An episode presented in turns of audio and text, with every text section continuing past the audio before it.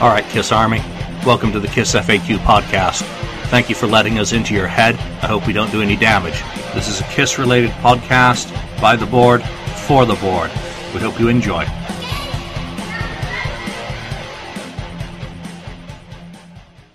Welcome to episode 60 of the KISS FAQ podcast. I am your host again this week, Lonnie Weishauer, STL KISS on the KISS FAQ message board.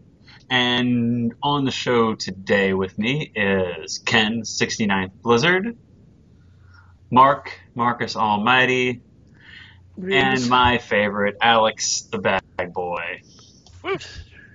So we made it through a week of recording and doing the show by ourselves without the boss, and he allowed us to do it again. So I guess we're doing something right. Um, I want to thank everyone who listened to last week's show about the reunion tour. Um, it seemed to generate a decent amount of discussion on the board, so that's really cool. I appreciate the feedback. I always enjoy reading, reading feedback, as I'm sure the rest of the guys do, and participating in the discussion on your guys' thoughts on the topic of the week. So today, for the show, we are going to talk. There's a little bit of Kiss news, actually. It's been a slow time in the world of Kiss, but there's some Kiss related news this week, and that was Ace Frehley revealing the track list for his covers album that has been discussed for a number of years now. And we did a show early on. It was episode three where Julian, myself, Jay, and Daniel talked about what kind of covers we would like to hear Ace do, and we finally have that track listing. And we also have a single. So before we get into the track track listing, um, we have the single for The White Room by Cream. Um, have you guys had a chance to listen to it yet? Yep. Yep. Yep. Listen to it. What are your guys' first impressions upon hearing the first track off the album? Well, um, I remember when I uh, woke up early in the morning. I think it was the day it came out, and I was about six o'clock in the morning, and I had to. I don't know why I was up that early, but anyways, I checked on my phone and I saw that he had released the the single. So I put it on, and I checked it out, and musically, I thought it was really well done. I thought the production job is good. Um, I remember that there was a few clips on YouTube where they were talking to the guy who was producing and engineering it. The name who it is slips me, but he's online all the time on YouTube doing these kind of production videos of how to, you know, record better drum tracks and this and that for for people who do studio recordings. And uh, he mentioned offhand that he was working with Ace as well. And there's also some pictures with him and Ace in the studio, and uh, he did a really good job. They did musically, it sounds really good. I mean, Ace's let's let's face it, Ace's records have never really been a victim of bad production or sound. They've always sounded decent. There's always been one Achilles heel on the Ace album, and that's his singing. I mean, you know, he's he's. Why do you hate Ace? The, well, I, I, I, don't. I don't hate Ace. I think he's. I think he's good. I mean, he's.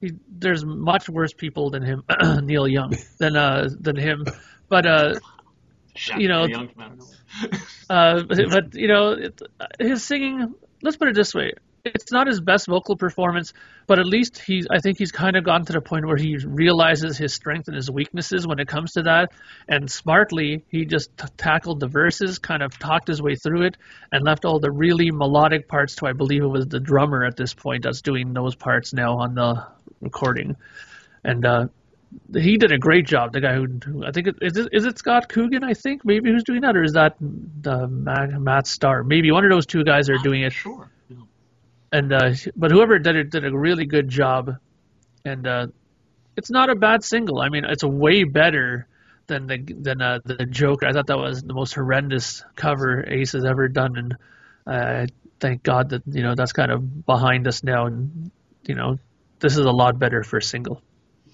Yeah, it was. Hey man, you know, the thing that always ruined the Joker for me was just the fact that he didn't say my name is Eugene. That was like a Lost moment of that song right there. Some people call me Eugene. I would have done that, and it would have. I think. I think the Joker might have won the hearts of many if they did that. But Yeah, true. I, don't, I wonder if he purposefully took that out because of that. You know, like because of the, his connection with that song from the past, right? Maybe. I I listened to the new song and uh, my thoughts on it was yeah the production was was like almost like the original. I mean it was pretty darn. They nailed it. The production, uh, the whole sound and everything. Um, yes, and then vo- his vocals on the on the verses are they're ace vocals. I mean there's they don't sound anything like the you know the original Cream song uh, from that standpoint. Uh, except now it goes into the the higher part. You know, the uh, maybe it's in the chorus where he, they sing higher. Um, is that still Yeah. Ace No, Oh, doing that? That's got to be someone else singing no, that. it's a drummer. As I was saying before, the I think drummer. it's- I think Okay, that is the drummer. I think it's Scott Coogan. Yeah. It is Scott Coogan. is Scott. All right, all right. So yeah, so I mean, maybe he should have sang the whole song, um, in my opinion. But uh, it was good. I mean, I enjoyed it. It's a good song. Uh, Ace kills it, you know, on his his guitar licks, uh, especially towards the end of the song there, right? Um, so it's uh, it was an enjoyable song. I think he did a good job on it. Alex, what about you? I me. I I liked it. I was super stoked. I uh, trying to remember. I think I was like up on campus and I was coming home from a class, or um, and I was at a study session, and I was coming back and I went on to you know, I was got on Facebook and there was the post and it was way cool. So I was like, I mean, I listened to it on my way back and I was like, no flipping way, that's a you know a new song for me. Even it was a cover, and I think um, that production of it. Um, I really hope that this you know samples what we got. I mean, it's one song, but I hope that this is a precursor to, to what's going to come. I hope the rest of the album has great production like that because I know he's got like different guest people on the album, so they recorded it at different times. But I really hope the whole album is together and stuff though, at the same time that it flows really good and it doesn't sound like um, you know he just did 12 songs randomly chosen or whatnot and just do them all together and stuff. So I hope uh, the old album has a whole feel to it. Yeah, I hope the production is consistent throughout. Um, I really enjoyed the production of the song. The guitars really sounded fantastic, in my opinion. Um, you guys mentioned the vocals. Ace has never been known to have stellar or dynamic vocals, so you know it's it's not total. You know, it, it it's Ace Frehley vocal, so I mean it's it's, it's not gonna win an Academy Award for best vocal track or anything like that. So, um, it, it was fine. I, I enjoyed it. It, it kind of reminded, and I, it was kind of unexpected too. I wasn't expecting to get that, that single that morning. Reminded reminded me of uh, when we got the single from Space Invader. That we just kind of woke up one morning and and there it was. It's kind of the same same strategy. I just kind of unannounced and just bam, there it is. Uh, nice little surprise in the morning to have a new Kiss related track to listen to and critique or complain about whatever your taste may be. so, but it was, it was, it was nice. I enjoyed it. I hope the album is consistent with the same production throughout and doesn't sound choppy or anything like that. But Yeah. as far as the album goes, um, we have The White Room by Queen, by Cream. Queen. Should have had that beer before we started. Um, Street Fighting Man by the Rolling Stones, and I'll give Julian credit because in episode three, Julian said it'd be nice for Ace to do a Rolling Stones song, and I told Julian I don't think he'll do it. So Julian, there's one for the boss on that one. Yeah. Uh, Spanish Castle Magic, Jimi Yeah. Hendrix. Gotta It's give Daniel, Daniel. Daniel credit, yeah. Yeah, Jan- Daniel wanted to hear some Jimi Hendrix, so Daniel And you got wanted- one that. And you want and you wanted the obscure track too, and I think that's one of the obscure Hendrix songs too. Yeah, so- and John Five guests on that, so it's kind of cool to have a modern day rock lead guitarist on there with him, who was heavily influenced by Ace Frehley as well. And I'm gonna- John Five's a big Kiss fan. I'm gonna go on record here, just really quickly to say that that's gonna be the the Black Sheep surprise track of the album. That's my so? guess. Yeah. And maybe the most anticipated track and that most talked about track for the last week is track four, Fire and Water by Free, featuring the one and only Paul Stanley. Oh boy. And we've even seen threads on the board already saying, "Oh, Tommy Thayer's out of a job. Look at this. Paul and Ace are good vibes are going on. Tommy better be looking for another job." But my, I forget who posted it on the board, but someone posted, "Well, maybe Tommy will go and play Izzy Stradlin on the Guns N' Roses tour." Perfect. but oh, um, Yeah, I mean, I just got to, I just, I got, I got to do a quick with that, you know, and I'm sure we'll probably discuss it a little bit. But like with people going back, you know, sometimes, you know, they'll have a band member leave, or then they'll have a previous guy, you know, guest on an album, and he never come back. I mean, I think Paul McCartney's a great example. Um, well, any of the former Beatles, they would have, you know, Aaron Mixon's Ringo Starr on a guest track, or George Harrison, and so forth. And look, the Beatles haven't got back together yet, guys. So, you know, just because Paul's singing on Ace track doesn't mean Ace is back in Kiss. Alex, you're kind of sketchy. I, mean, I don't know if you can Yeah, we're kind of losing you. kind of Oh, am I still there? a little bit. No, you, yeah, it's better. You're better Lawyer, now. Don't move. Um, as for this uh, Paul Stanley's being on there, that's kind of surprising, actually, Mhm. especially with things that have been said in the past. Um, I, I think uh, Ace originally said that he was going to ask Gene to yeah, sing Deuce on Deuce or going bring something that like up. that. But I thought Gene So would be the- where's where is Gene? Uh, what happened there? Maybe Gene said, "Hey, well, you know," he called him. and, Well, you know, why don't you ask Paul to do it? You know, maybe you know, maybe he's trying to mend, you know, fences between them. I'm really in a- in curious. that way. I, I don't know. I'm really curious to hear that because I mean I've also read I don't know if you guys saw that uh, tweet that Paul put up about you know oh we've had you know said things about each other in the past but you know in the end we'll always be a family even if it is a dysfunctional family He's back in the band. They said the same Yeah. thing in 95, 96. Yeah. That's what they're, But- they're planning reunion too. But but the thing is though, I mean, I also heard too that this is this is apparently going to be a different Paul Stanley you're going to hear on this song. And apparently he's not singing in his normal voice on this song. He's kind of singing a lot lower, which is wow, surprise, surprise, considering how much trouble he's having singing his own tunes.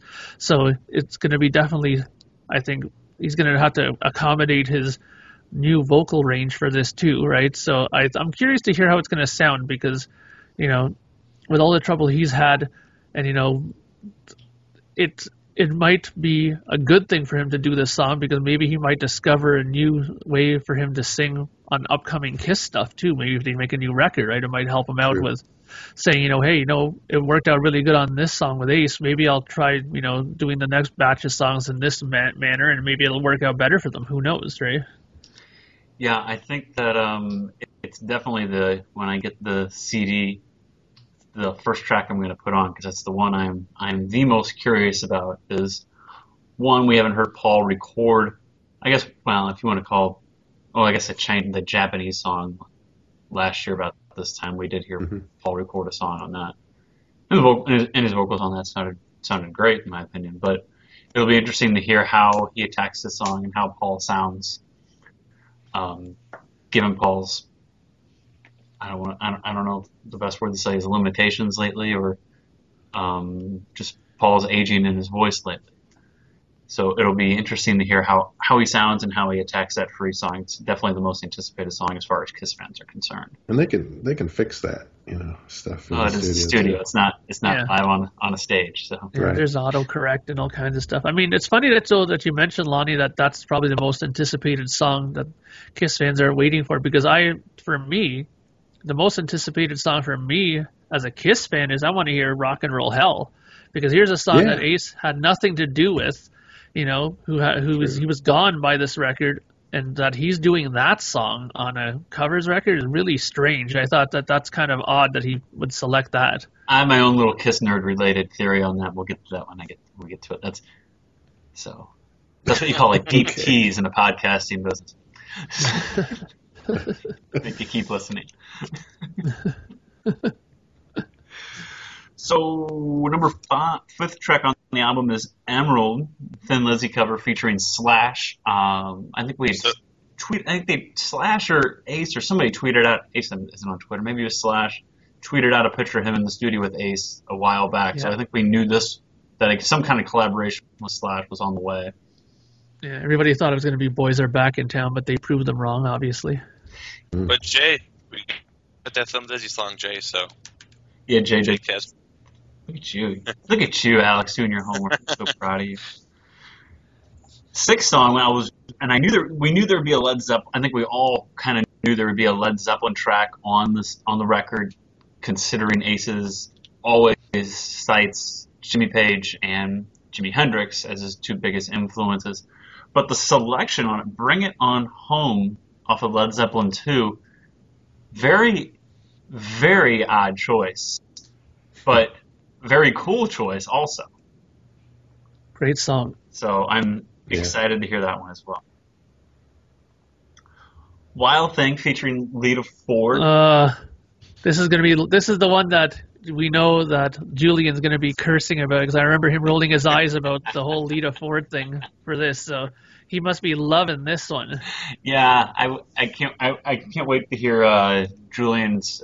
I hope Julian responds on the board when about his uh, thoughts on the Lita Ford Wild Thing, and Well, it's very cliche Ace Frehley that I can see him doing it. It's right, right in his vocal range. You know what I mean? I could I could see him because it's really kind of a kind of an Ace type song where you kind of talk out the lyrics almost, I'm, I'm gonna guess they're gonna maybe trade vocals on that one. and that could be I could really see Lita taking taking a turn on vocals also. Yeah. Oh yeah, yeah. Number eight, and this was one that I think on the episode that we did um, earlier, talking about what we thought might be on it. This is one I think we all agreed on would be Parasite. It's one of Ace's more classic Kiss songs that he wrote. It's a song Ace always plays when he goes out and plays live. And to get a great recording of Ace singing the vocals on that is that'll be great. And John Five's it's on al- that one as well. It's also been one that he's been mentioning for the longest time. Even in that, uh, there's a couple of books that they did back in the past where he mentioned that he wanted to do a nice, up-to-date version of that song. That he always thought that that's one of the songs that really suffered from the production on Hotter Than Hell. So I think he's ecstatic that he's going to have a great version of that now. Yeah, I think that'd be really cool. And to hear John Five and him on that together, I think it'll be be a, a really cool collaboration. Magic Carpet Ride from Steppenwolf. Magic carpet Ride. I can see that. oh yeah, I mean, come on, man. You know, I think it's that, that's right up his alley. Magic carpet ride. hmm exactly.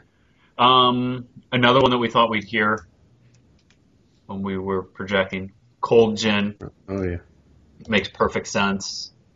He sang the lyrics on um, the reunion. He sang the second verse on the reunion tour.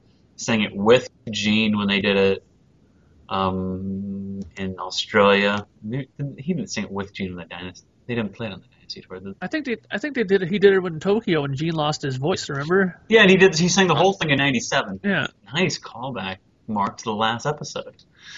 And, and I There think you he go. I think well, the Unmasked tour they performed in, in Sydney. I uh huh. I think they did. They all like, did lead together.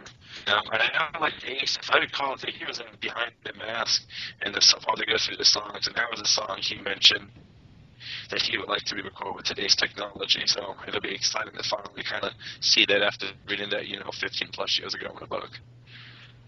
Yeah, I think Cold Gin, I think is, was a was one you had to do along with Parasite. It just made made too much sense not to include that on there. Just classic Ace Frehley songs, and the song he does live still is obviously one of his favorite Kiss songs. One of what not one, not only one of the favorite Kiss songs, one of his own favorite songs, along Yeah. with Parasite.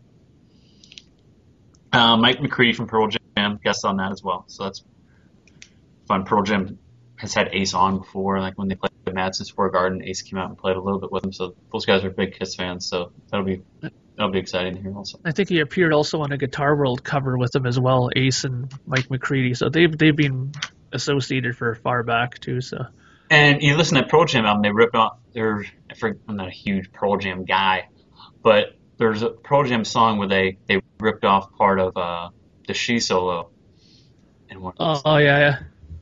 we lost. We lost uh, Alex. Oh no, We lost your video. We can hear you. I, I can still see. Yeah, your video is completely Your gone. video's though. gone. Let me see if it comes back on. Am I there? Can you see me now? Okay. Not yet. Uh, you're sort of there. You're kind of pixelized though. There. There you're there. Awkward. Julian might have to do a little. We're gonna make it rough on Julian to do a little editing, possibly. Or maybe he'll just leave this in. So this is the show, huh? this is what you guys do. Yeah, this is why you can't have nice things. um, the, till the end of the day by the Kinks. Yeah, Different, take it or leave it. We'll see. different. Yeah.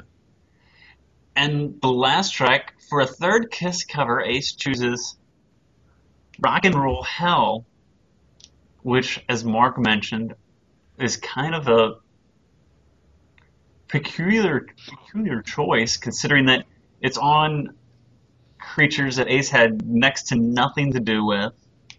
Ace was, you know, more or less out of the band at that point.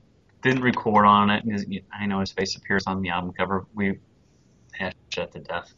So Yeah. that's really, really odd that he would choose that song as opposed to Talk to Me, Yeah.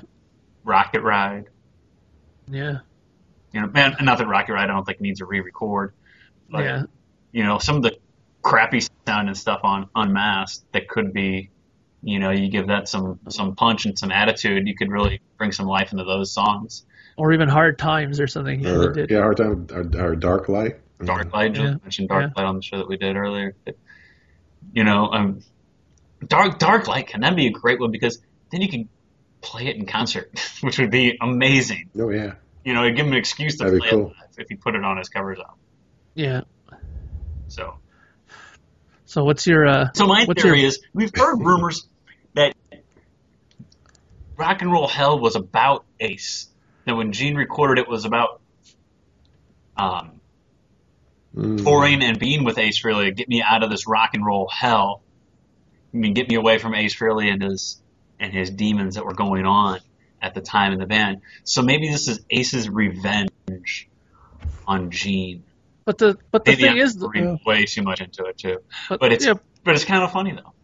but the thing is though th- this that's that's been that's a cover to begin with. That Well, was a right, BTO right. song, oh, right? Well, so did they cover that? I mean, Yeah, I mean, I mean, Gene. I mean, Gene has a credit in only because he changed like what was it, like two lines in the Right. song he added to it. So really, essentially, it was a song that was they had nothing to do with in terms of writing. But it's still odd that he chose it. Is this also maybe his way of saying that maybe he had a little bit more to do with the record than we think, and this is his kind of cryptic message of saying that hey, don't completely count me out of creatures. I had a little bit to do with it. Maybe this is maybe he he maybe he suggested the song to do before he left the band, and maybe they Maybe did he it. wanted. Maybe he wanted to sing it. Yeah, you know, who knows? Maybe before they left, they wanted to do that song. He was going to sing it, and then they just finally cut ties with them, and but they still did the song without him. That's possible. I mean, until someone a- actually asks him, and you know, wh- you know, what? Why did you pick that song? We- We won't know. We can speculate on it. But uh, you know, I remember that story, Lonnie, that you were talking about Mhm. about Gene said something about, you know, it's kind of about Ace, or he- maybe he liked it because he it thought it it reminded him of Ace, you know, um, and that sort of thing. I like the song. I've I've talked in the past when we've done the creatures creatures episode that I like that. So that was one of the first songs I liked off the album, actually. So um, I'm I'm interested to you know hear his version. It's be interesting to hear Ace, yeah, Ace Frehley singing those those verses in the chorus. That would be totally different sound than what you never thought you'd hear. Yeah, So exactly. What do you what do you think, Alex? No, I I was just as surprised. I mean, because he wasn't on the Creatures album, and uh, so you know, give or take, you know, whatever the story behind it is, I think it's it's fascinating. You know, us as Kiss fans, we're going like, oh, he wasn't on this song, and we're kind of like Kiss nerds. You know, um, some people might go like, oh, cool, he did three Kiss songs. You know, and not even know that the last song was one that he wasn't on. But um, you know, I do hope he gets brought up in an interview. I hope he gets on and does some press coverage, and you know, I hope somebody goes, "So what led you to do that song?" Because it is interesting, you know, again, because it's from an album he wasn't on, um, and so you know, I mean, I can only imagine he's probably at some point, a he's probably listened to Creatures of the Night, you know, part of the album at some point. I, I would think so if it's got his picture on it, um, to at least see what it was, and so you know, hey, who knows? Maybe he, you know, because he's still, um, because his face is on the cover. Maybe he bought the, you know, got a copy of the album when he came out and thought, that's a good song, not a bad song. I'll do it anyways. So, Yeah. Yeah, I think it's I think it's really interesting. It's, it's the most interesting selection out of out of the twelve tracks that we have that shows. I mean, there's some other interesting selections, but I mean, the most one that makes you raise your eyebrows more than any other one. So it's it'll be interesting to, to hear his interpretation of a of a Kiss song that he didn't even play on. Um, so there's 12 tracks on the album. The album hits April 15th. Is that correct? I'll tell you in a second. tax, tax day in America, so we get to celebrate it that day. It is uh, April 15th. Uh, so don't just s- stream the album. If you're you want new music from our beloved heroes, go out and purchase the music so that they can continue to make music. Don't illegally download it. It's my public service announcement for the day. Go out and buy the album. Do Yeah, I self a favor. Do the artist a favor that you enjoy. Go out and purchase the album. Oh, Behind the vinyl too. But yeah, you know, I'll go out and I'm sure I'll purchase a couple copies of it, just like I did Space Invader, because I, you know, I want the vinyl version, I want this, I want that, and my wife will get mad at me. Why do you need three copies of the same album? Yeah, I, does. I, I, never, I never picked up it. I never downloaded Space Invader on vinyl. I got like the different CD editions, but um, I have to talk about but the cover for this one. That's kind of why I want to get the vinyl because I think it covers an outstanding uh, artwork on the album cover. You're breaking up bad again, Alex. Oh, I'm sorry. Oh, I'll be sorry. I think he was saying that he thought that the.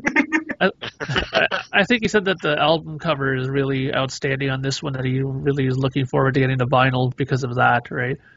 Yeah, Yeah, it's different. What do you, what do you guys think of the artwork on the album? It's unusual. It's not what we're. It's different. Um, Well, yeah, it's his, his space theme again, kind of in a way, right?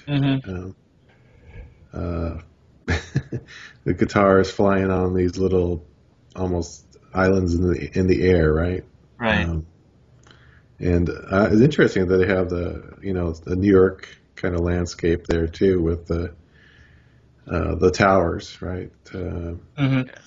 and I don't know. What, wait a minute. Now, what is the blimp with 27 on it? Is that what does that represent? Well, his birthday is on the 27th, right? Of April? Is the blimp Led Zeppelin? Is Uh-huh. uh seventh his birthday? Uh, I'm not sure what that that could be a good one. Yeah. I know. I I thought the album cover had a very '70s feel. Reminded me of Utopia's Another Life that they had in the '70s, kind of the colors and the uh, the motifs of like being in in the air. So I don't know. Kind of got that vibe from it myself. Right. And Ace is very interesting on the album cover too. That if the, on the on the top of his guitar, you can see the Ace makeup. It's an Ace Frehley signature guitar, which has the solo album Ace Frehley Oh yeah. on it. Yeah, I So that's it. very that's that's you know it's, it's I know it's really small, but it, it is definitely there. So that's I don't know I don't I don't know if Gene I don't know if Gene Get Paul sued. come after him for that, but it's Sue 'em. and he has like a he doesn't have a lightning bolt S on his shirt, but it's it's it's similar to a Kiss S, but it's not quite a Kiss S.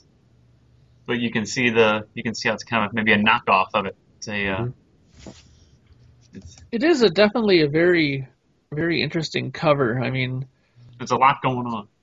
yeah, I mean, t- t- it's, I mean, obviously his love of Gibson Les Pauls is pretty obvious in it, and I mean, a lot of the bands and the songs that he covers on here. I mean, there's a lot of Les Paul players as well, which shows the connecting influence, right? So, I mean, Yeah. He's You got know, the UFOs going too. And yeah, well, that's always been his thing as well, too, obviously, right? But I mean, uh, in, in New York City, I mean, his attachment to that city is, you know, obvious with just the same with Kiss, right? Mhm. But I mean, but the funny thing is that Ace has always kept his allegiance. I found with New York a lot more than than Kiss did. I mean, Kiss a lot of them moved out to the West Coast, right, to California, and he's always, you know, I mean, I know that he's probably on that side too, but he's always kind of kept that. He's always seemed to have more of a New York connection than the other guys had for some reason. I've always felt that that he was more the New York representation. Yeah, him and Peter have been. I think have always been East Coast. I, P- Peter lived down on the West Coast for a while too. But I know he was back east now.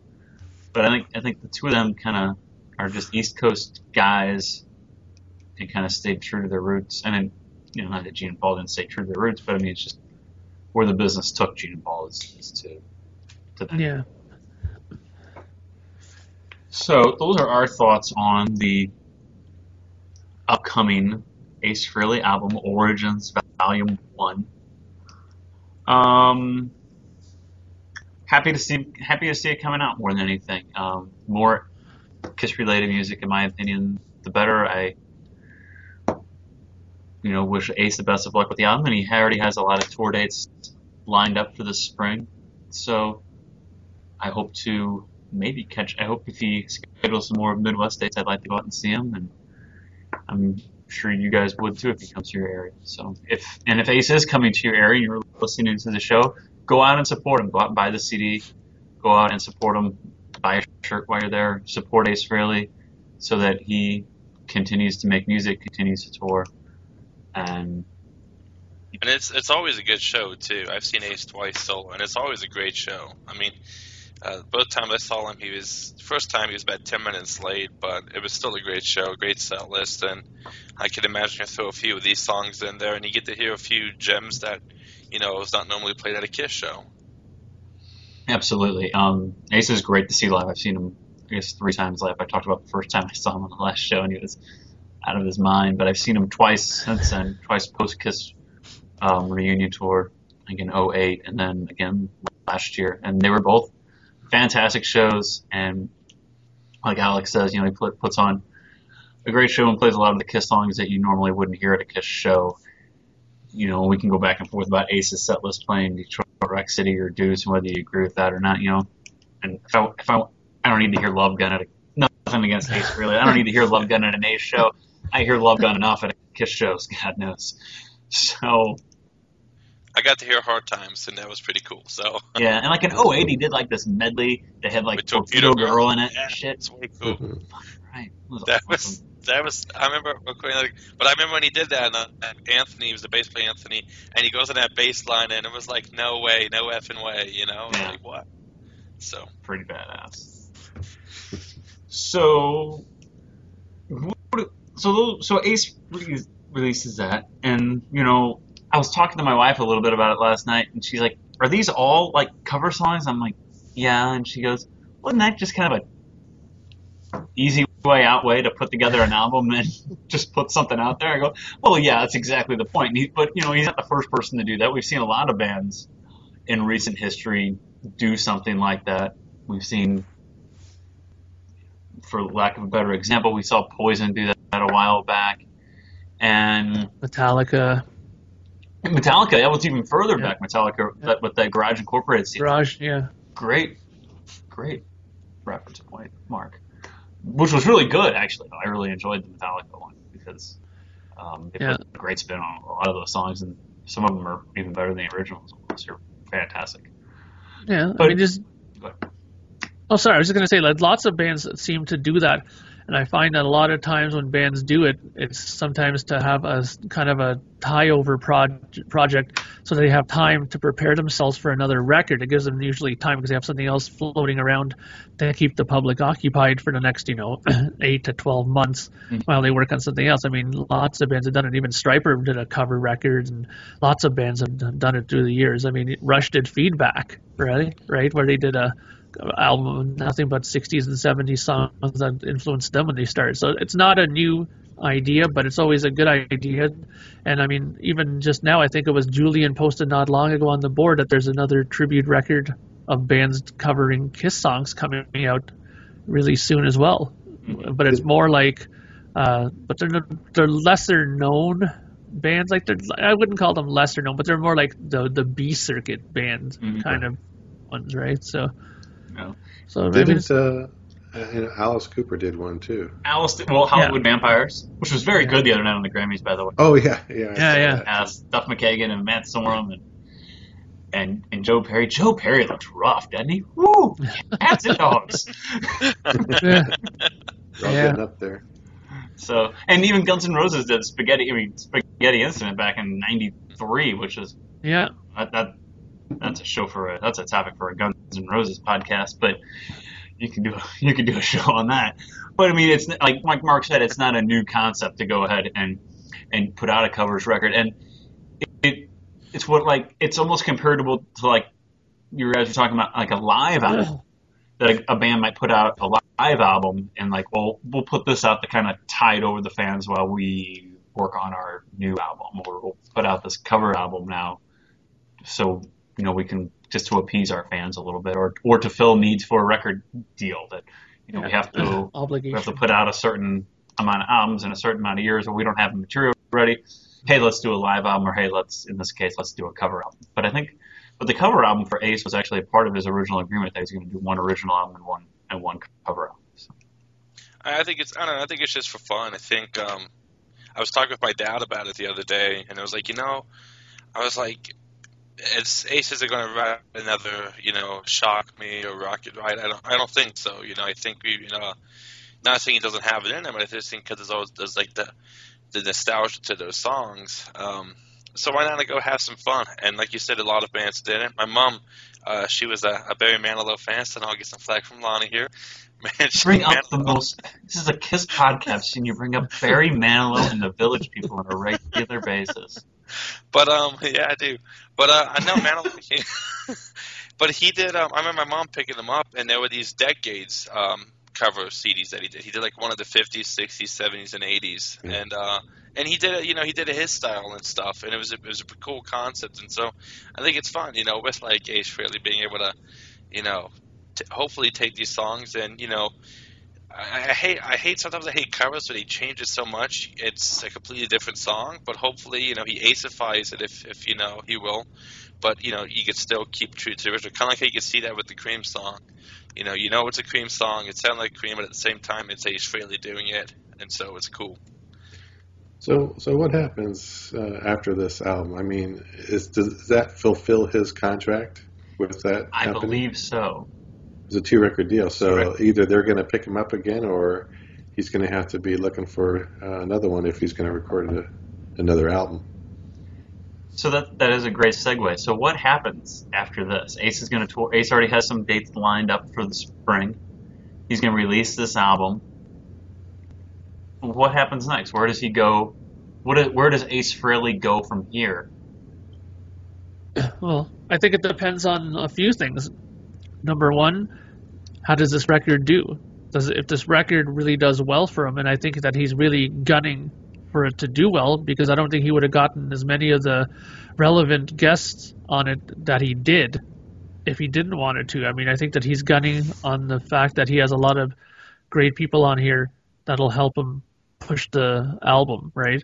So if if if it does really well, I can see him getting picked up again, probably by I guess it what is it, E Music or whoever has him right now, and uh, maybe giving him another two two album shot again. I mean, n- nobody right now is getting these huge you know five album contracts anymore because it's just too much of a rolling of the dice, and people people just don't even want records right now. They they're looking more for singles and everything's on online too and stuff like that. So records in general are not the hip thing right now, but Right.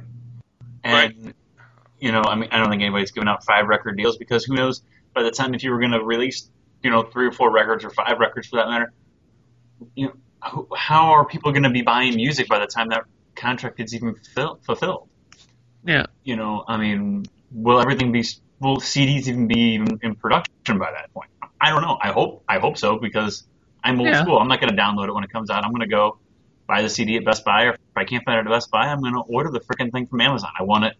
Well, they they had a they had a great but they had a great thing about that on online the other day about how vinyl sales have like quadrupled in the last They're- two three yeah. years. So if anything, vinyl albums are coming back, and every time I go to my local HMV here at the mall nearby, I'm seeing younger and younger and younger people buying vinyl. So if Mm-hmm. anything's going to be bringing it back online, it's going to be the younger generation, Mhm. and us older dudes already love vinyl, so it's a win-win situation as far as that goes. Yeah, I've got a few friends up here at school, and they've got record players in their apartments. Um, and a lot of the even the bands. My one friend Peyton, he's a big. Uh, he likes to check out the local music scene here and stuff, uh, in uh, kind of the specific Northwest region. And um, and he's always uh, he's always got some new vinyl to tell me about every week and stuff. I don't know if the kid gets money for it, but uh, he's man- he's managing it. But um, yeah, so I mean, I hope, and I, I know like this this one's called a Volume One, and so I really hope there was a Volume Two. You know, I hope uh, if it does good and it's a good concept that there is a Volume Two. So Yeah, I think that's a great point. I was going to reference that. That it is. It's called Origins Volume One. So, I mean, I think that makes you think that he's those not done. the idea. Yeah, He's that's the not done with this. Yeah. Yeah, and the thing about the uh, you're talking about the albums and and more guys or, or kids or younger crowds buying it is I think they're starting to learn that it's something tangible having that in your hands. Yes. Whether you know MP3s, you cannot hold that. Well- you cannot. It's just It's it's nothing. there There, it's just somewhere. kind there, like in midair. but they can hold it. They can experience the the artwork in its full form.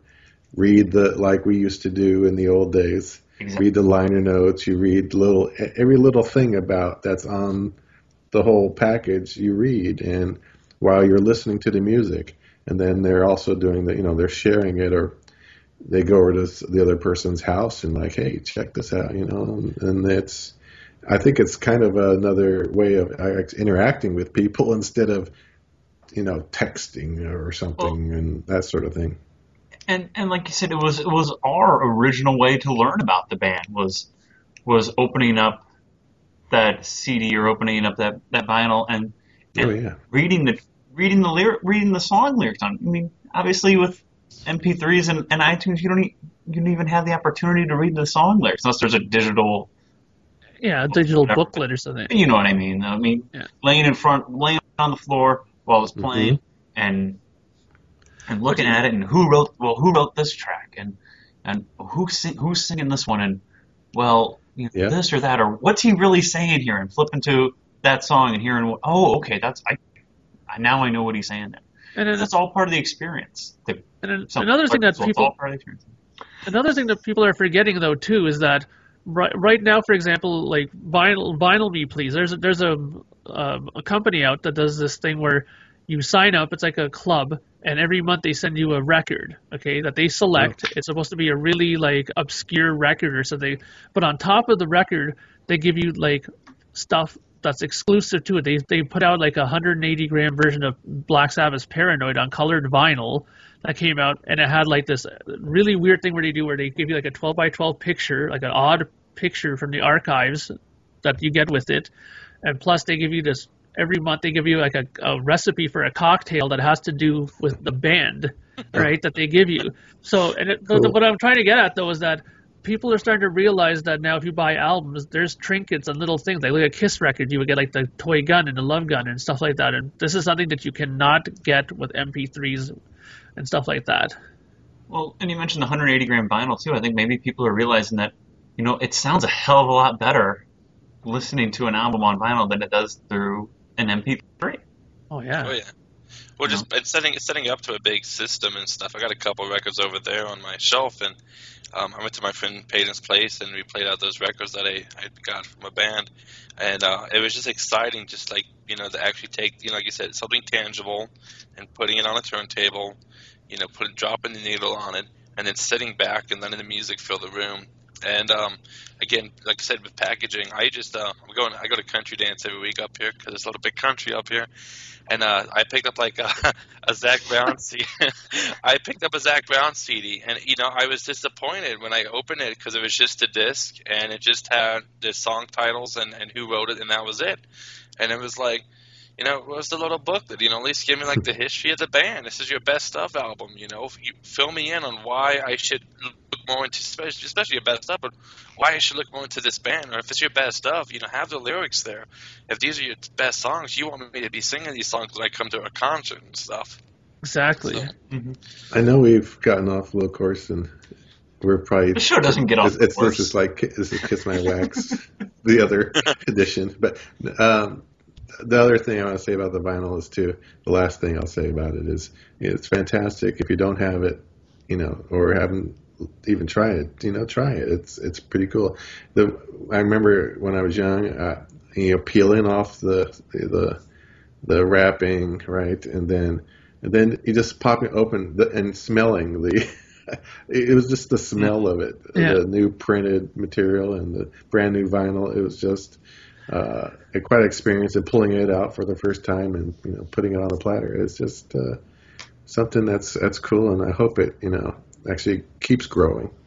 Yeah, I hope the surge does continue with the vinyl because it's, like I said, it's uh, it's the sound quality is just night and day better, and it's worth pissing off your wife to get a second copy of an album that you buy. So, I feel like to keep the marriage stuff, I should if they have like different you know CD editions, Lonnie, we should all chip in and pick one edition for you, so that way you can be like, "Honey, this one was sent to me, okay?" right, no, yeah right she's used to. She just rolls her eyes. You're the, she's like, you're the only one I even know that even, she, you know, she, we don't. People, people she, she knows that aren't out there buying vinyl. And she's the only person I know that even buys CDs anymore, much less vinyl. I said, we, we do not download music in this house. We don't even get on iTunes and download music. We go out and buy music in this house. Exactly. I will throw it out there uh, since we kind of got into this like record stuff, but I, I hope Ace does something cool for record sta- uh, record uh, day. Oh, Record store cool. day. Like- I like if- yes if- or Ace like- or like if Ace like throw that throw White Room on a on a forty five single, yeah you know, something and- like that that'd be way cool. yeah. Yeah. I agree I wish Ace- Kiss would do something too, or Yeah. you know, It's around the same time now. It's it's it's, it's in April, Yeah. Record Store Day. So see it. that's It around near based his release date. So maybe they might do something. But they've already released the date the, in the the list of artists that, that that's going to be participating this year. Oh, they have. On yeah, if you go online and go uh, Record Store Day April 2016, there's a list already of stuff on there. But you know we don't they, have they to can look always sure Kiss isn't on. They they could always add to it though. You know, I'm Yeah. sure Yeah, they, they could, if could. they wanted to. Right. You know. But anyways, what about like Kiss Kiss covers? I mean, you know, we're, we, I thought we were going to talk about Yeah, that so- a bit, right? Yeah. So in the last, we got a uh, the Paul McCartney cover from from Kiss. I guess about what was that about a year ago? Now, real quick, who Time. who plays on it? Because part of it, I read one thing was Paul McCartney's band and It then is. Gene Paul Paul McCartney's Paul's band and then Gina McCartney's Paul. band. The only thing Gina Okay. Paul do on that song is actually sing. It's Paul McCartney's band Yeah. playing, but it's still a fantastic cover. Um, we're talking about the Gina Paul song that was on Paul McCartney's album called Venus and Mars. Art of McCartney. The Or, Venus and right? Mars. Was it Venus and Mars Sla- Venus and Mars slash Rock Show. Rock Show? Right. It's like Yeah. the first two tracks on that album, uh, which was fantastic. I thoroughly enjoyed that rendition. It was one of the best things, in my opinion, Kiss has put out in a long time. And several years prior to that, I guess it was 2003, we got a version of a Ramones cover that was on a Ramones tribute album, um, Rock and Roll Radio, Yep. and it was Gene, Paul, and Eric. It was a three-man Kiss that played on on that, and it was in a little bit of a transition phase for the band. Mhm. But maybe it was 2002 that came out. It must, it must have been 2002 because it was before Symphony in 2003, so it had to have been 2002. But it was a great version of that song. Also, so we've heard two in the last decade or so really great Kiss covers by some some great bands. So, what other songs would you guys be interested? If maybe we talked about how a covers album might be, you know, a way to bridge gaps. Kiss is kind of in a gap themselves right now, not having a full length album since 2012, kind of doing these sporadic tour dates here and there. It kind of reminds me of 2007 when they're doing like that hit and run tour. It's like, what are we doing right now? Maybe a maybe a covers album might be a direction for Kiss to go, just to put out product. So Definitely. what kind? You left. I mean, it, it is better than it's better than nothing. God Well, knows you- we're not putting out any DVDs, so or Blu-rays. or Yeah. Blu-rays for that Jelani, matter. you left out the other covers that they did. They covered their own songs Ah, yes, their own songs. Right. on the Japanese. You The know, they came with Sonic Boom, but That's a see, show in itself too. see what you did there, kid. But um, that that album, I, can't listen to that. I can't do it. I remember just it came can't out. I was excited. to- I, was- I got the Japanese one when it came out before Sonic Boom came out. You know, I ordered it from CD Japan and got Yeah. it. Downloaded it to my iPod. I'm Like I'm going to run to these songs today. It was one of the worst runs I've had because it, it, it to me those songs just don't have a, a lot of feel to them at all, and it really just feels like the band just going through the motions and they record those. I was I don't know how you guys feel, but I was I not a fan feel- of I those. don't- Still not a I- fan of those.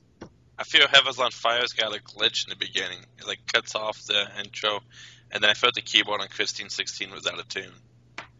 The other Oh, songs really? weren't terrible, but to Well, listen the- that again. Honestly, I have two. I have two comments on that. One is that um, it still has a better version of "Hotter Than Hell" than was ever on the original. It sounds a thousand times Oh, better. clean. But True. but that was purely done to get back copyright. That Oh, is yeah. the only reason why they did that because when they wanted when somebody wanted to come up to them and say, "Hey, we want to use, you know, rock and roll all night or we want to use lick it up or something on a commercial," they want to want them to go and use the original Casablanca slash Mercury versions of it. They want them to use their new Kiss Inc. versions of the songs so that they can get all the coin coming their way and you know Mercury can stick it as far as they're concerned. I'm sure, right? So Absolutely. that's why they did it. Absolutely. And if you like when they did those Dr. Pepper commercials several years ago, that's the re-record of Yeah. Calling Dr. Love that's on there. That's not the rock and roll Oh, yeah. version of Yeah. Dr. Love. And on the Kiss Pinball machine, it's all the re-records that are on there Yeah. as well. Um, Scooby Doo movie, it's all the re-records on there as well. I think slot You're Kiss exactly right. That was the main focus behind that. Can I listen to those songs just as is, pop in that CD? Absolutely not. I can't do it. But I understand the purpose behind it. Yeah. Fun. So you mentioning of Kiss at a covers album, I'm gonna throw a song I think you should do. Sure. Boys are back in town with Kiss, but Eric Singer on vocals. Hmm. I think he would do a, a killer version of it. See that? That's an interesting choice. I could see that. And Eric's vocal range is perfect for that song. Well, it's funny because they do whenever they were doing their just sort of meet and greet shows, they would always kind of dabble with songs here and there, Don't like you know, they were doing like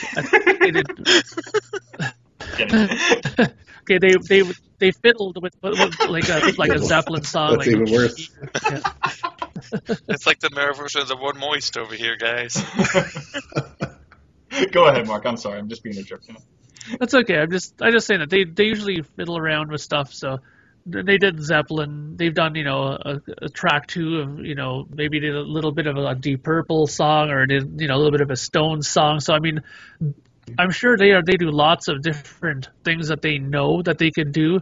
But the question is now, what can they do well, right? And do they, you know, but before they didn't have time to work on this stuff because they were always on tour and they didn't have any time to do it. But now that they have the time, maybe they can actually sit down and work a couple of good versions of some covers and make a good album like that. I mean, why not? Honestly, though, I, I'd I'd rather have new music from them. Yeah, I mean, of course. yeah, it'd be nice to have something from them. But I mean, yeah, Anything, right now it's, it's dead. So I'd love I'd love new tracks too, and I think a cover album. would be- I think it'd be cool if they did say ten songs, and I'd say have fun with these. Do seven cover songs, but I say go ahead, have fun, uh, go in the go in the studio or go in your little archives and pick out a couple songs. I'm sure you guys saw the clip of Paul doing "Mistake" on the Kiss cruise, oh yeah, and I thought that was really cool. And, and he kind of he got, I feel like he updated or changed the lyric a little bit, but you know why not just go and have some fun and do a re-record version of that song. record these unfinished demos. Yeah, I mean, we all have hundreds of demos, and, and not hundreds, but we have tons of of demos and unfinished tracks. Now that'd be a fun project. Go and finish or record proper versions of some of those songs, like like Mistake or or Smoke or Yeah, and, and you know what? It's funny because Van Halen's last studio album they did that essentially is what they did. They just took a bunch of their old songs, re mm-hmm. re fixed them up, modernized them, and released it as a new album. And people bought it, and some some songs did okay. Tattoo did okay, all right for them, and you know, and, and a lot of people say it's the go. closest thing to classic Van Halen that they've heard since 1984. Yeah, because you Yeah. can't write songs like you did when you were in in your either teens or early twenties. You don't have that same I yeah. don't know what is Mentality. drive or Yeah. Well, and, and you're in a different Mentality place. or you're in a different place in your life when you're in your 60s and you were in your 20s. sure. You know, you're, Paul Stanley's not going to write a song like like Mistake now. You know, he, Right. he he's married and lives in a mansion in Beverly Hills. He's not going to write a song called He's- Mistake, He's pretty Okay. happy. He might write a song called Biscotti and a latte. right? Or Life is Good. I'm not going to write you know Christine sixteen. You know no, it'd be, Oh, God. be little- you know, That'd be you'd really- have you'd have the FBI knocking on your door if you wrote a song called Christine 16 when you were 16. Gene, have Oh. a seat over there. I'm Chris Hansen for Dateline NBC. Online, he calls himself Taboo 69.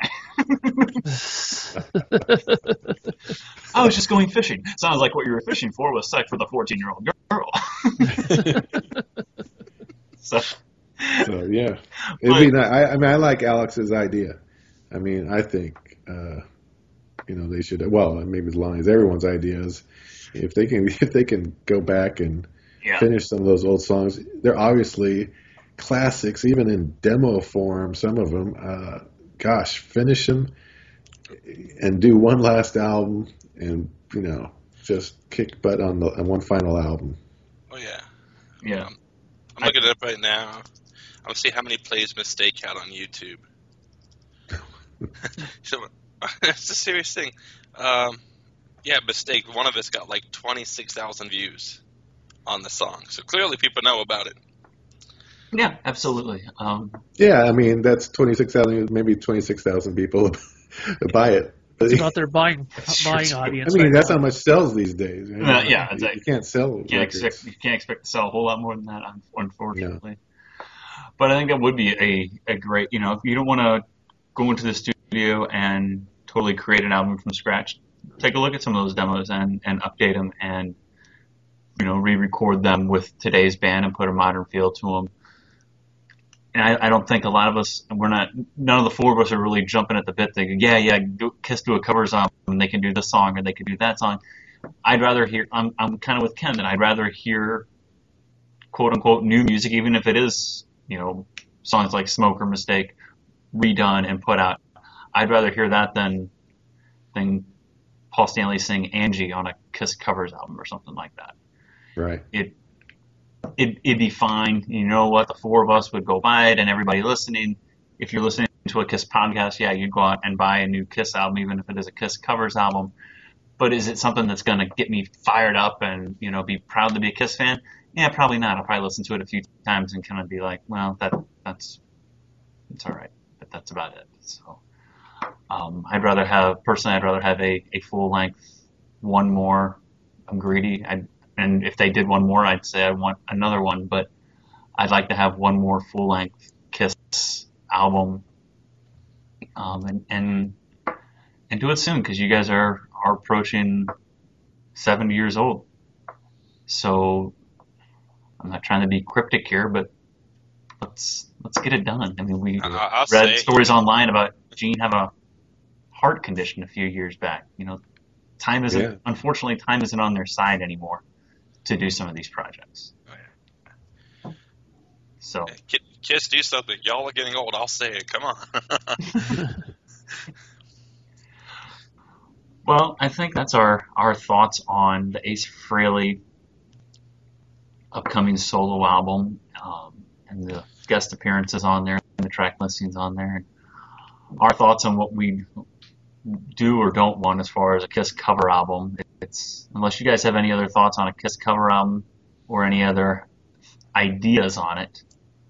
I'd say the only other thing I would kind of wish to see be I know you got the unplug, but I wouldn't mind like a studio version of some acoustic songs, where maybe they rearranged them a little bit. I think um, Night Ranger did like 24 strings and a drummer or something like that. And it was a pretty cool concept they did with some of the songs.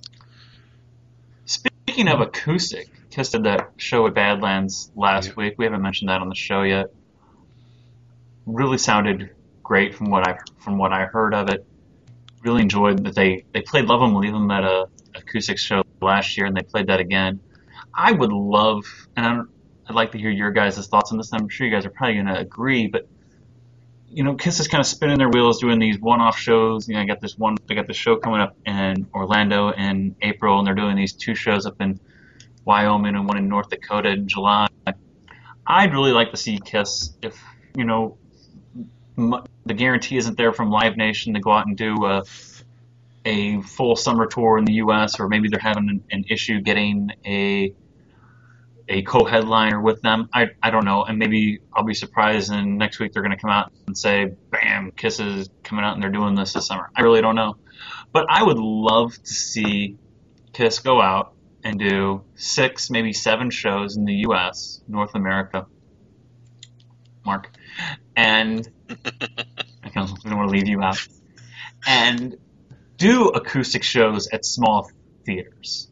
Do play seven, maybe just even 10, 10 cities in North America, and place acoustic shows like that. And you could charge, and you know, say we're going to do these acoustic shows, and we're going to play some gems like "Love 'Em, Leave 'Em," and promote it like that. This is this is for the hardcore fans. We're doing this for the fans, kind of like that what they did, you know, in the mid '90s. This is for the fans. This is for you. And you could charge a couple hundred bucks even for them, and people would pay. I would love to see that, and it'd be something different as opposed to if Kiss did announce that they're going to do a full scale North American tour next week. I can tell you 95% of the set list before they even play their first song. So Yeah. that that'd be my suggestion, and, and I don't know if that's reasonable. I don't know if they're interested in playing small theaters. We're Kiss. We play the biggest you know venues possible. It might be an ego blow to them that I don't want to go out and play in small theaters in Chicago. When I last time we were here, we played you know the shed down the street or played the United Center or whatever. So what are your guys' thoughts on on Kiss doing something like that? Well, real quick, I think Mark, we talked about it once on another show, and I love that idea. Uh, maybe a few more locations too, um, but and, and do it like a storytellers too. I mean, be loose, have some fun. I mean, I think I'm sure they've probably discussed some of the songs in between. Um, but do like a storytellers. I mean, you know what? I would have no problem if I went to a show known as going to be a two, two and a half hour show, and if they said we're only going to do 15 songs, but we're going to tell you a lot of fun stories in between, then I'm like, I'm all game for that then because it'd be a fun acoustic night with Kiss. Um, and you know, make make it a fun make it a fun event too. Uh, Like you said, you know, throw some gems in there. I mean, even though like they're kind of doing the MTV Unplugged set list, you know, I mean, how many of those songs do they normally go out and do any electric set list? So it'd be a, I, I'd love to see it. I was super stoked at 2010 on the was the hottest show on earth tour when they came out and did Beth with the acoustic guitars. I thought that was really cool. You're gonna get killed on the board.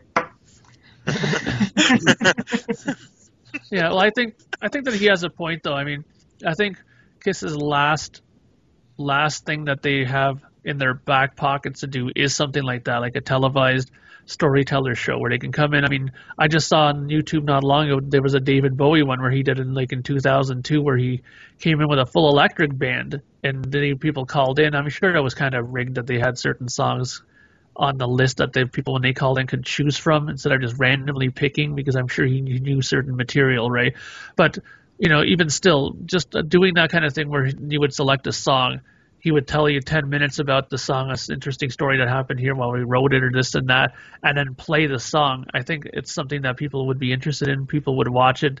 They would make a lot of money from it. Television would make a lot of money off it because it's something that people would be interested in seeing because it's not just a straight up show. It's something that you learn about the songs and the history of the band at the same time. I think that's their last sort of, you know, big project that they can do that they haven't done yet. Yeah, and maybe that is like they're acing the whole card right now. there. I can I can see that. I can go for that. I would go I'd buy a ticket for that. That that would be something that'd be cool. That's something I haven't seen.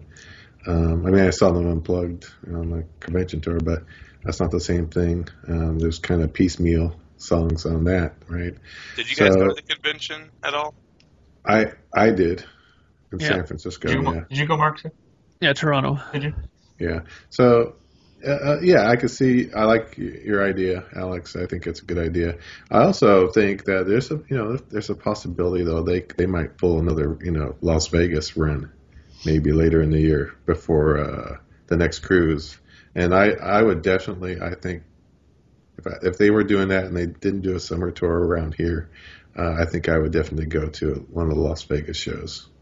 Yeah, I did Vegas, guess, a year and a half ago when they did that, and that was a lot of fun. It was great atmosphere, and that venue at at the Hard Rock is is amazing. It's one of the, one of the best venues I've been in for a concert. It's fantastic. So it was a lot of fun, and I could see them doing something like that again too. So you know, um, I don't know. We'll see what happens with with Kiss in 2016. We're still kind of Yeah. kind of waiting every day. We kind of get up and think, well, maybe today is the day we'll we'll hear something of what's going on. I almost got a feeling that they're that they're kind of working on something because this is unusual for Right. Kiss. I think there's something in the works, and they're just waiting on it to happen, waiting, waiting, and they're just waiting to drop the bomb. I always get that He's feeling really that coming back. Man, Yeah. we're talking Maybe, maybe, maybe they're prepping for next year for the 25th anniversary of Revenge for Lonnie. right. Yeah. Oh yeah, But didn't My dream Didn't last year- true. Last year uh, Tommy Thayer said there's we, they got some special things planned for 2016. I remember him saying that. That, Yeah. you know maybe something, something's something hidden like in there. yeah. Cryptic. I mean, cruise is normal to me is just a normal routine. Right. Something else. I'm hoping they're yeah they're planning something special. I hope so. Being the, the 40th anniversary of Rock and Roll Over, the 40th anniversary of Destroyer. You know, we've we've talked about the um, 35th anniversary. celebrate those. Uh, 35th anniversary of The Elder. Ah, yes, 35th anniversary of The Elder. so, Oh, and that book's coming up too later in the year. So Yeah.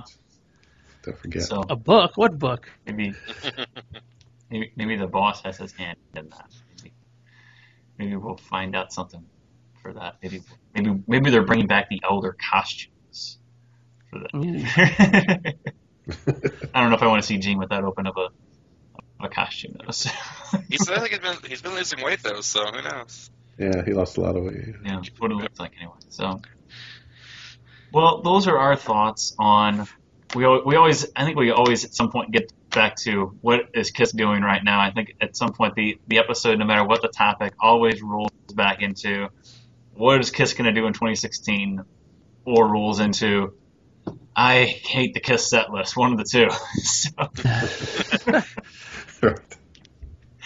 um, so those are our thoughts on that and our thoughts on the Ace Frehley Origins Volume 1 set, um, album due out April 15th. Go out and buy it when it does come out.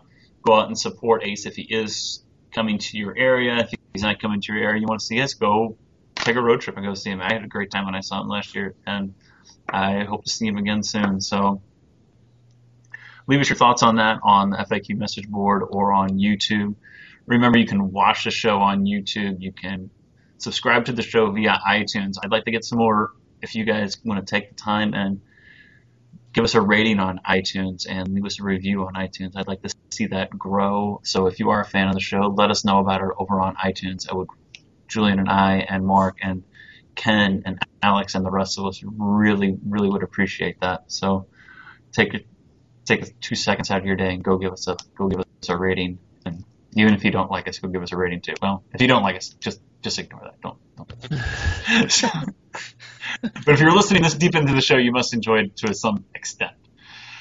So, and you can also stream the show on Spreaker. If you're in your car, you can listen on the Spreaker app, broadcast it through your Bluetooth on your phone, comes in crystal clear. And if you go on YouTube, leave comments because they're super funny to read sometimes. Well, I'm just going to leave that alone. so, those are our thoughts on today's topic. Leave us your t- leave us your thoughts on the KISS FAQ message board or any other place you desire to leave a comment. So I want to thank Julian for letting us do the show again this week without him, and I want to thank Alex, Ken, and Mark for being on the show today. And leave us your feedback on that, or leave us or leave Alex your feedback on Barry Manilow if you get a chance. For Alex, for Ken, for Mark, I am Lonnie Weishauer, STL Kiss on the Kiss FAQ message board. You stay classy, Kiss Army. Thank you for spending time listening to the Kiss FAQ podcast today. All sales are final. There are no refunds. If you like, look us up on Facebook or come over to the Kiss FAQ message board and discuss the topic we broadcast today. We hope to see you again.